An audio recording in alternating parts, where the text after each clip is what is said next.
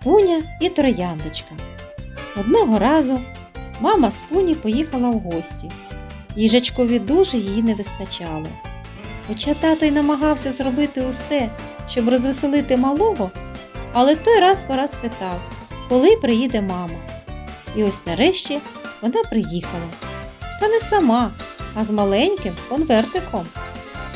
Спуня саме грався на подвір'ї з іграшками.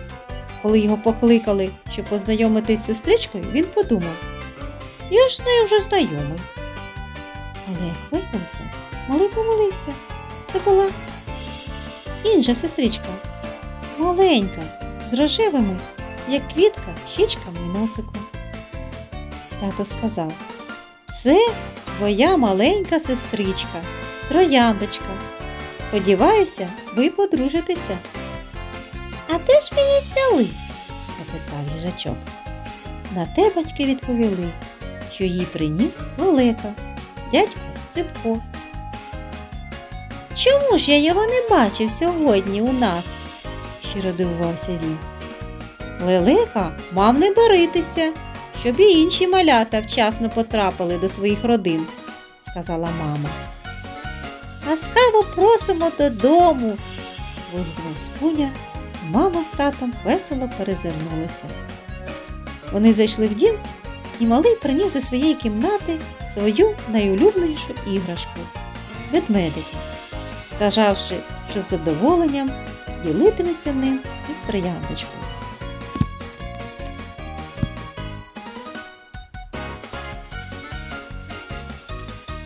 Їжачок та знайдені гаманці. Одного теплого літнього дня їжачок спуня гуляв у лісі. Весело співали пташки та яскраво світило сонечко. Наспівуючи пісеньку, малий з цікавістю роззирався на всі боки. І ось біля старого трухлявого пня він помітив, щось яскраво блистить у траві. Підійшовши ближче, їжачок побачив гаманець рожевого кольору. Взявши в лапки цю річ, спуня відкрив його. Всередині лежали гроші. Та оскільки він був ще маленьким, то сприйняв гроші за яскраві папірці. Які гарні, зачудовано промовив малий. Мабуть, вони нікому не потрібні, якщо досі ніхто їх не забрав. І вирішив взяти гаманець собі. Пройшов деякий час, а наш герой майже кожної прогулянки знаходив під тим самим пнем все нові й нові гаманці. У нього їх назбиралося багато. Якось ввечері у гості до родини їжаків навідалася сорока. Вона голосно жалілася на те, що стала забудькуватою. Майже кожного дня я гублю гаманці, розповідала птаха мамі. То чиї це речі? здогадався спуня і хотів уже віддати їх, але передумав. Бідолашна сорока, сказала їжачиха за сніданком. Якби їй віддали загублене, вона більше ніколи не губила свої речі. А ти чому такий невеселий? спитала сина. Я думав цілу ніч, і, здається, я знаю, де лежать її гаманці, зітхнув малий. І де ж? цікавилась мама. Під старим пнем на галявині. Добре, я розповім їй про це, відповіла вона. Після сніданку їжачок пішов до себе в кімнату, а потім, прихопивши речі сороки, стрімголов побіг на галявину.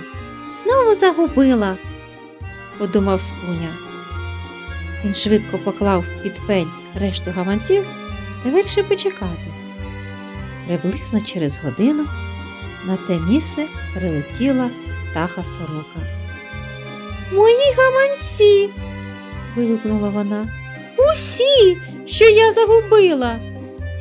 Вночі їжачок спокійно спав, бо зробив добру справу, і його не мучили докори сумління.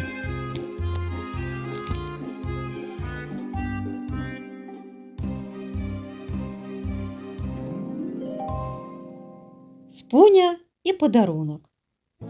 Восени у ведмедика Борьки, котрий навчався у спуненому класі, був день народження. Кожному з учнів хотілося першим поздоровити його і вручити свій подарунок. А ще скуштувати торт з малиною, котрий мама іменинника пекла щороку лише на це свято. Їжачок ніяк не міг вирішити, що ж подарувати другові, тож спитав поради у мами. Думаю, він дуже хотів би мати книгу про автомобілі. Таку, як ми з татом подарували тобі на Новий рік. Пам'ятаєш? Звісно, Споня пам'ятав про цю книгу, бо майже кожного дня милувався малюнками авто, які були зображені у ній. Розбивши свинку у скарбничку, малюк пішов до лісової книгарні. За подарунок Спуня віддав усі свої гроші, які збирав собі на велосипед, але втішав себе тим, що їх з Борькою дружба є ціннішою. Минув вечір, минула ніч і настав ранок. Їжачок прийшов до школи і одразу ж підійшов до ведмедика. Промовивши слова вітання, вручив йому книгу. Іменинник так зрадів подарункові, що Спуня зрозумів, коли добре іншим, добре і тобі. А велосипед можна і пізніше купити. Як їжачок кольори вивчав. Як гадаєте, що з'являється на небі після дощу? Правильно, веселка. Вона має сім кольорів. Існують певні формули для їх запам'ятовування. Малому спуні у школі задали завдання вивчити кольори на прикладі природного явища. А оскільки того дня йшов дощ, та опісля була веселка, то він вирішив вивчити барви на веселці. Їжачок сидів на траві і повторював одну фразу. Чапля, осінь, жде завзято, буде сани фарбувати. Чапла осінь жде завзято, буде сани фарбувати. Це одна з кольорових формул для кращого запам'ятовування. Після приблизно 20 повторів Звірок подумав, чому саме чапля, а не, скажімо, сорока? Чому ж те осінь? Адже вже настав жовтий, другий осінній місяць. З цими питаннями Спуня звернувся до тата, коли той вийшов з дому, щоб помилуватися веселкою.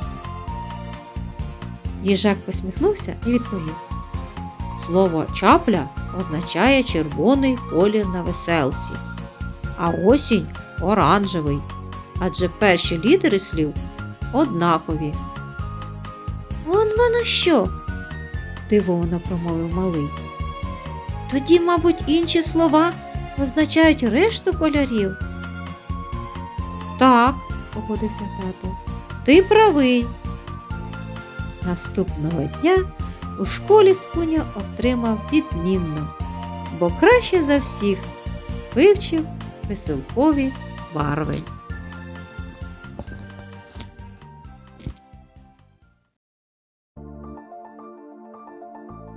Як Спуня з зірочкою познайомився. Однієї літньої ночі Спуня дивився на небо і милувався зірками. Він бачив різноманітні сузір'я, а тато називав їх імена. Особливо сподобалася малому велика ведмедиця. Їжачок вирішив, що в майбутньому полетить до зірок, щоб ближче їх роздивитися.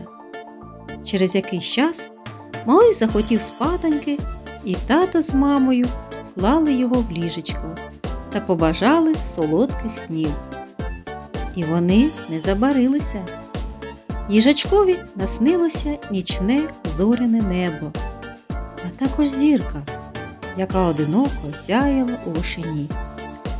Але ось вона почала наближатися і збільшуватися, аж поки не постукала у вікно спуніної кімнати. Їжачок відчинив, і зірка плавно залетіла всередину. Привіт! Я хочу з тобою познайомитися, сказала зірка. Я з'явилася тоді, коли ти народився. Отже, я твоя зірочка. Я завжди буду вказувати тобі дорогу. Спуня запитав, а як тебе звуть? І почув відповідь. Називай мене полярною. Вона попрощалася та вилетіла з кімнати. Коли їжачок прокинувся, на небі ще сяяли зорі, та найяскравіше сіяла саме його зірочка.